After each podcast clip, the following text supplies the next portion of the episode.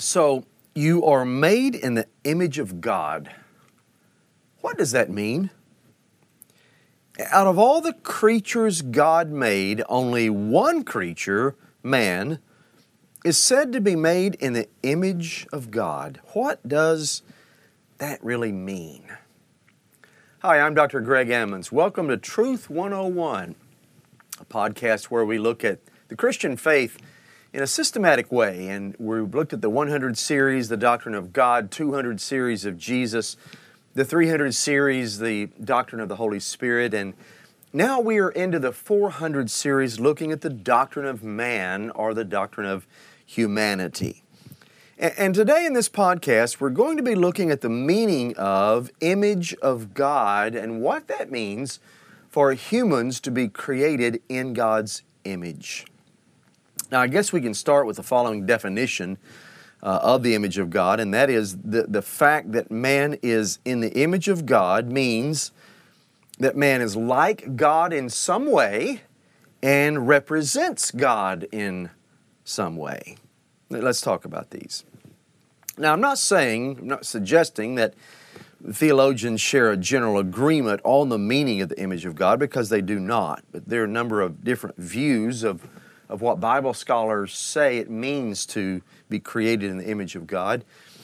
But, but a book that I've used in systematic theology courses that I've taught in, at the university level, one of the books is entitled Christian Theology by Millard Erickson, and he gives a very helpful summary uh, of three major views of the image of God in man that have been held throughout the history of the church. Let me mention those. I think it might be helpful for us. Number one is called the substantive view, and that identifies some particular quality of man, whether it's reason or spirituality or whatever it is, as the image of God in man, something substantive. Luther held that view. Uh, Calvin uh, held that view. The second view uh, of what it means to be made in the image of God is called the relational view. And this holds that the image of God has to do with our interpersonal relationships. God is a relational being. Uh, he created us male and female, and so we're relational beings. And so some people say, uh, Emil Brunner, Karl Barth, others have said, that's what it means to be made in the image of God. There's something relational a- about it. A third view is called the functional view. And this view holds that the image of God has to do with a function that we carry out. Uh, usually our exercise of, of dominion over creation. God was, He gave that, that role to us. And so it, it's, it means that, that we function the same way God functions over having dominion over creation. So in general, those are the three, uh, a summary of the three major views of the image of God in man that have been held throughout the history of the church. And I guess the best way to, to go forward from there is to discover, first of all, the, the meaning of the image of God, gaining a precise understanding of, of the terminology, the Hebrew terminology, of course, written in the Old Testament, uh, used in the Bible to talk about this concept. So let's talk about the Hebrew terminology a moment.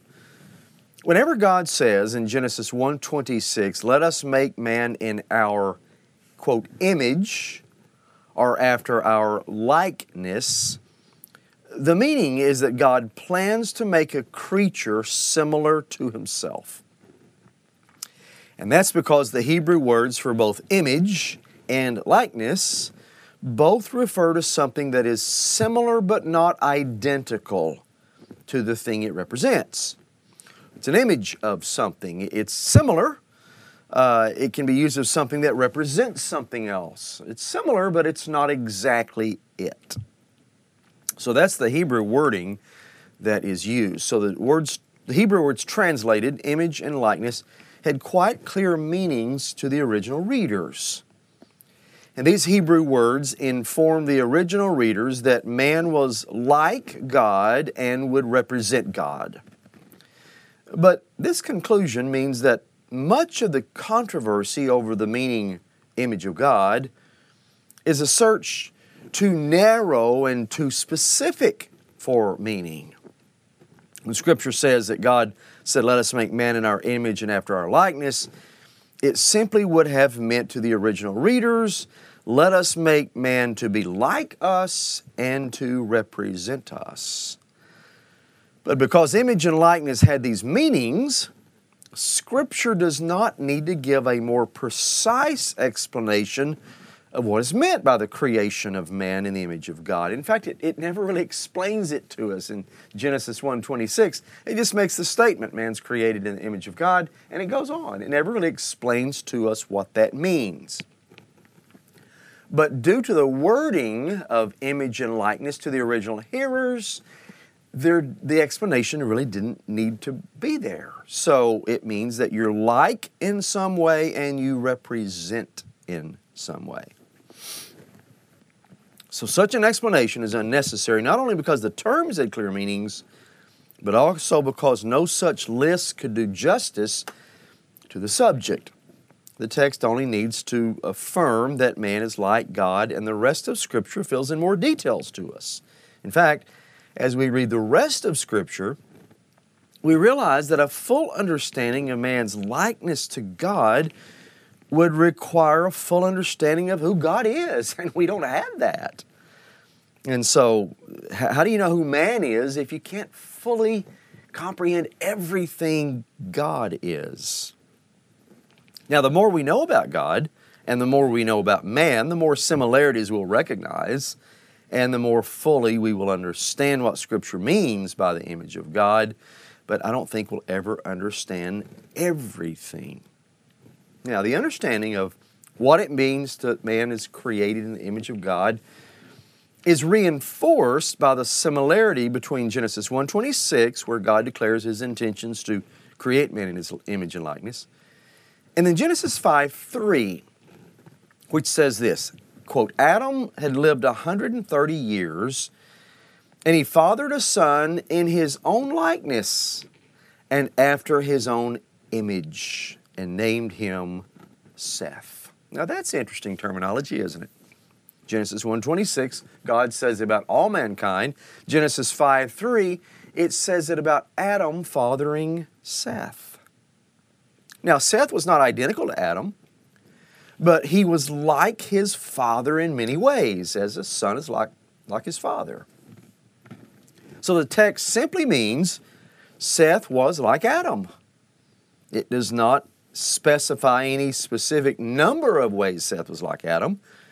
It would be overly restrictive for us to assert that one or another characteristic determined the way in which Seth was in Adam's image and likeness. Was it brown eyes? Was it curly hair?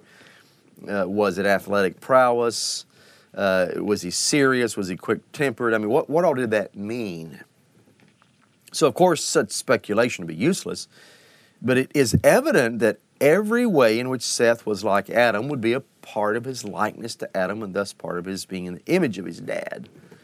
And so similarly, in every way in which man is like God is a part of his being in the image and the likeness of God.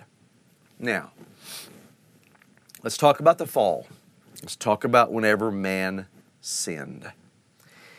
And for the rest of the podcast, I want to talk about God's image in relation to man's fall, and then the image of God in relation to redemption, being saved, and the image of God in relation to Christ coming back, where we're completely restored. So let's let's talk about all three aspects, and then we'll wrap up this podcast.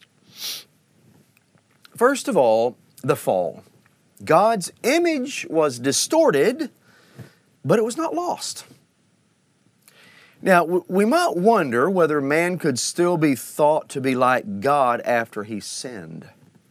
And the question is answered quite early in Genesis, when God gives Noah the authority to establish the death penalty for murder among humans just after the flood. Genesis nine six, God says, whoever sheds the blood of man, by man shall his blood be shed. And then it says, for God made man in his own image. That's Genesis nine six, after the flood. So even though human beings are sinful, there is still enough likeness to God remaining in them that to murder another person, shedding the blood, as the Old Testament talks about, is to attack the part of creation that most resembles God. And it betrays an attempt or a desire to attack God Himself. Man is still in God's image even though we've sinned. So God's image was distorted, but it was not lost.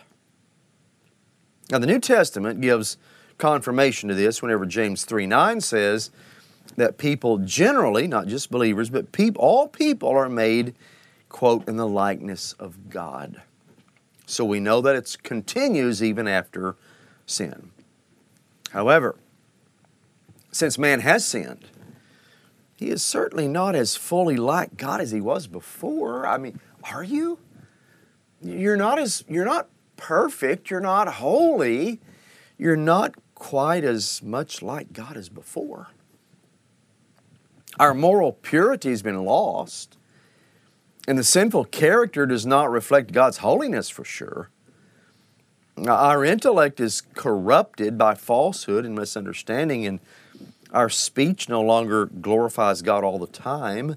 Our relationships are sometimes governed by selfishness rather than love, and you can just go on and on. Though man is still in the image of God, parts of that image have been distorted in every aspect of life. In short, Ecclesiastes seven twenty-nine says, God made man upright, but they have sought out many schemes, and we certainly do. So after the fall, we are still in God's image. We're still like God. We still represent God. But the image of God is distorted, and we're less fully like God than we were before we sinned.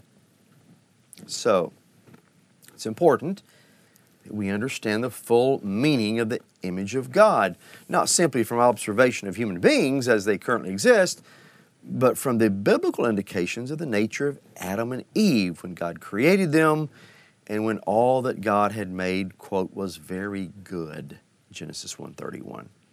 So the true nature of man in the image of God was also seen in the earthly life of Jesus. The full measure of the excellence of our humanity will not be seen again in life on earth until Jesus returns and we've obtained all the benefits of the salvation that He earned for us. So, let's say then that the, at the fall, at the, whenever we sin, God's image is distorted, but it's not lost. Now let's go secondly to redemption in Christ. What happens to the image of God once we're saved? Well, there seems to be, from biblical viewpoint, a, a progressive recovering of God's image. Now think about this with me.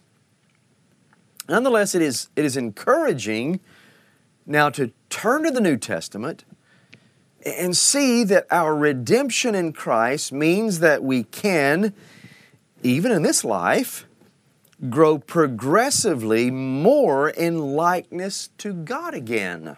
That's interesting. Listen to Paul. Paul says, Colossians three ten, as, as Christians, we have a new nature, quote, that is being renewed in knowledge after the image of its creator. Let me say that again. Colossians three ten, it's a key. Paul says, as Christians, we have a new nature that, quote, is being renewed in knowledge after the image of its creator. So as we gain in true understanding of God and His Word and His world, we begin to think more and more of the thoughts God Himself thinks. As we become more like Christ, we become more like God. So in this way, we are renewed in our knowledge, and we become more God-like in our thinking. This is a description of the ordinary course of the Christian life.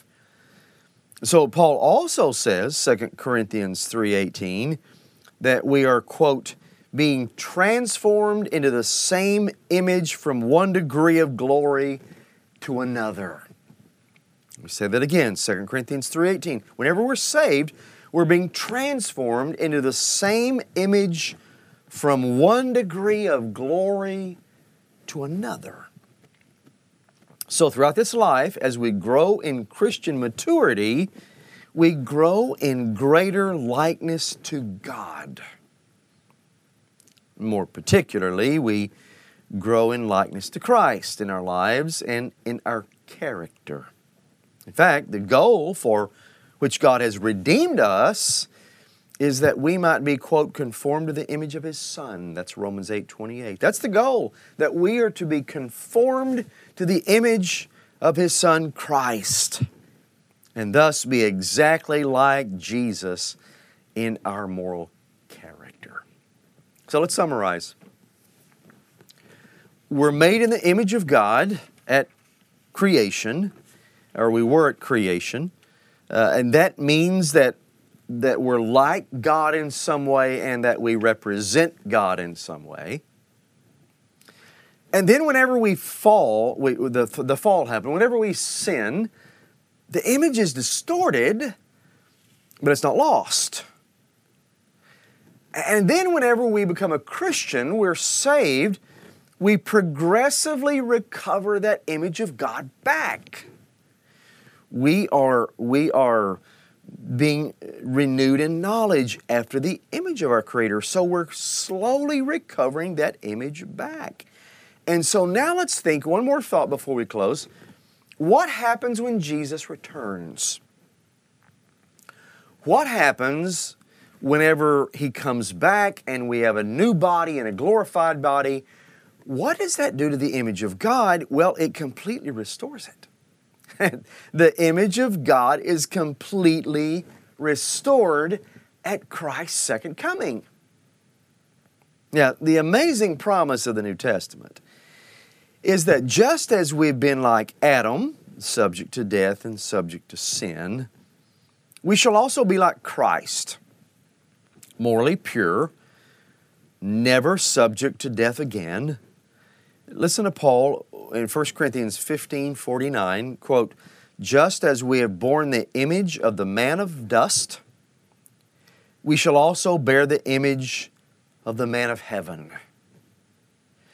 So the full measure of our creation in the image of God is not really seen in the life of Adam who sinned, or not really seen in the life of Greg who sinned, nor is it seen in our lives right now, for we're imperfect. But the New Testament emphasizes that God's purpose in creating man in His image was completely realized in the person of Jesus. He is the image of God, Paul says in Second Corinthians four four. Jesus is the image of God. And in Colossians one fifteen, he says, He is the image, Jesus is the image of the invisible God. So in Jesus, we see human likeness to God as it was intended to be, and it should cause us to rejoice that God has predestined us to be conformed to the image of His Son, Romans eight twenty-nine. And it says in First John three two, when He appears, we shall be like Him. Wow. Wow, that's a lot, isn't it? I mean, to be created in the image of God, to be God-like, to represent God, and then to fall to sin and have that distorted, and then to be saved and have that progressively be recovered, and then at the second coming of Jesus to have that image completely restored in fullness. Wow, that's what it means to be made in the image of God. Well, I hope this has been helpful to you, and next week we'll continue talking about humanity, and we'll talk more about specific aspects of our likeness to God, and moral aspects and spiritual aspects and mental and physical aspects and things like that. So we'll talk more about that in our next podcast. So see you next week. Hope you have a great week. Talk to you soon.